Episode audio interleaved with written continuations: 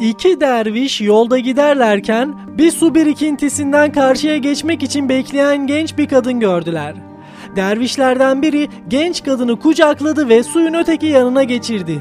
Öteki derviş arkadaşının bu davranışını farklı bir biçimde yorumladı ve bu nedenle de hiç de hoş karşılamadı. Yaklaşık bir kilometre sonraysa kendini daha fazla tutamadı ve arkadaşına bu davranışının yanlış olduğunu anlatmak istedi. Böyle bir şeyi nasıl yapabildin dedi. Biz dervişiz. Bırak bir kadını kucaklayıp karşıya geçirmek, onlara bakmamız bile yasak. Öteki derviş de arkadaşına şöyle yanıt verdi.